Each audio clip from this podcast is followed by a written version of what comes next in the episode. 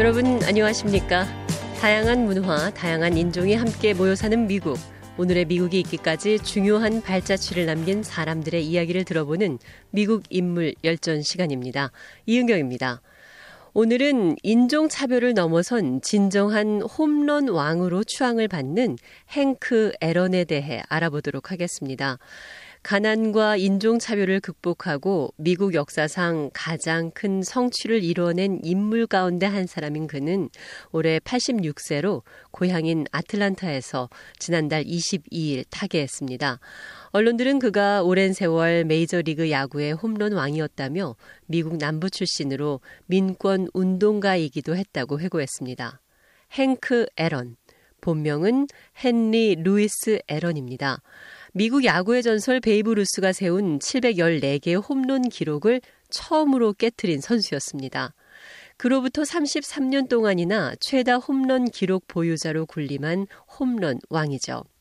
1954년 20살 때 밀워키 브루어즈 팀에 입단한 그는 아틀란타 브레이브스 팀을 오가면서 1976년 은퇴할 때까지 총 755개의 홈런으로 전설적인 홈런왕 베이브 루스를 훨씬 능가하는 기록을 남겼습니다.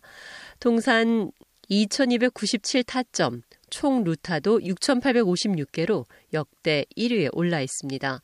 통산 최다 안타는 3,771개, 3위를 차지하고 있고요. 공을 치는 힘이 엄청나게 강했던 그에게는 커다란 망치를 뜻하는 해머라는 별명도 따라다녔습니다. 그는 홈런뿐만 아니라 모든 면에서 뛰어난 야구의 천재였습니다.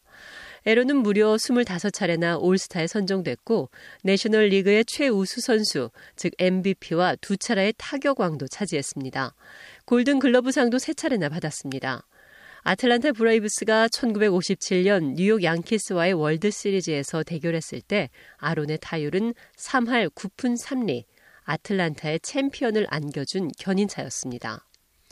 행크 에런은 1934년 2월 5일 알라바마주 모바일이라는 가난한 흑인 지역에서 태어났습니다. 8남매 중 셋째였습니다. 아버지는 주점을 운영했고요. 에런은 어렸을 적부터 공부보다는 야구와 미식축구 등 스포츠를 훨씬 좋아했습니다. 학교가 흑백으로 분리됐던 당시에 모바일에서 중고등학교를 다니면서 에런은 야구와 축구에 뛰어난 재능을 나타냈습니다. 야구에서는 유격수와 삼루수를 맡았습니다. 1951년 18살의 에런은 학교를 그만두고 흑인 야구연맹에 들어갔습니다. 그는 인디애나폴리스 클라운스 팀 선수가 됐고요.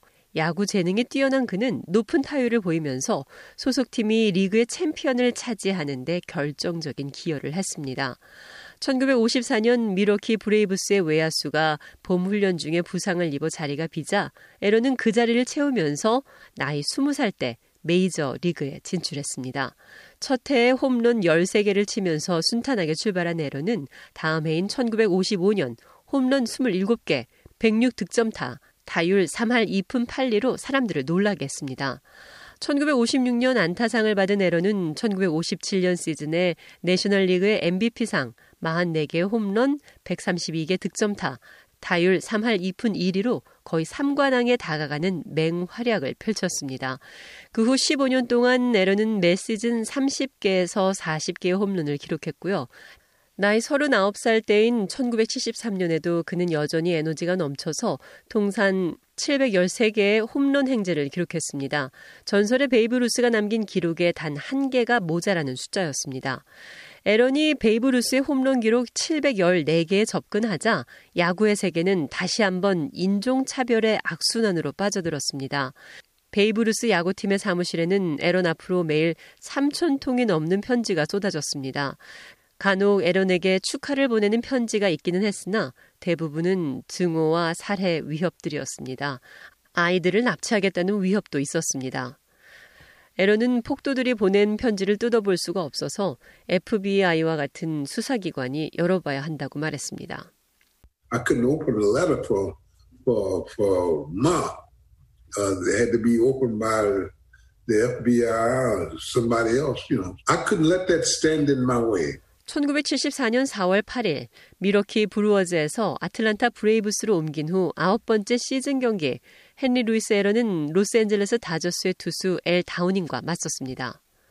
에런은 다우닝이 던진 패스트볼을 받아쳤습니다. 공은 왼쪽 펜스를 넘어갔습니다.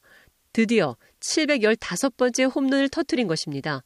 베이브 루스의 신화를 깬 역사가 이루어진 순간이었습니다. 입추의 여지가 없이 들어찬 5만여 명의 앨라배마 팬들은 열광했습니다. 중계 방송을 하던 아나운서는 이렇게 소리쳤습니다.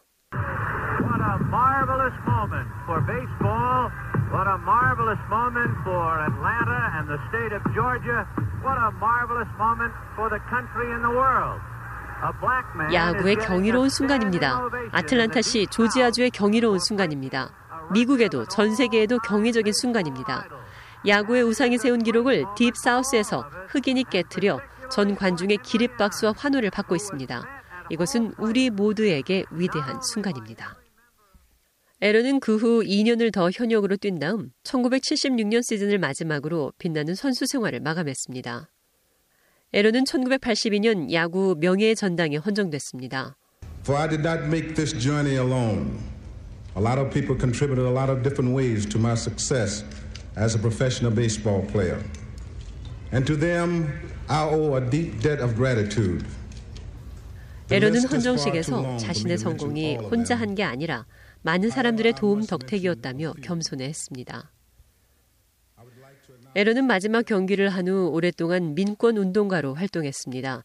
또 애틀란타에서 여러 개의 자동차 매장을 갖고 사업에 전념하는 한편 흑인 젊은이들을 위한 자선 활동에도 적극적으로 나섰습니다. 흑인 의과대학의 거액을 기증하기도 했습니다. 에런은 말년에 자신은 누군가의 삶을 바꾸어 놓는데 기여한 사람으로 기억되길 바란다고 말했습니다. I think that I want to be remembered as someone who was able to forget about baseball, but be able to, to help mankind.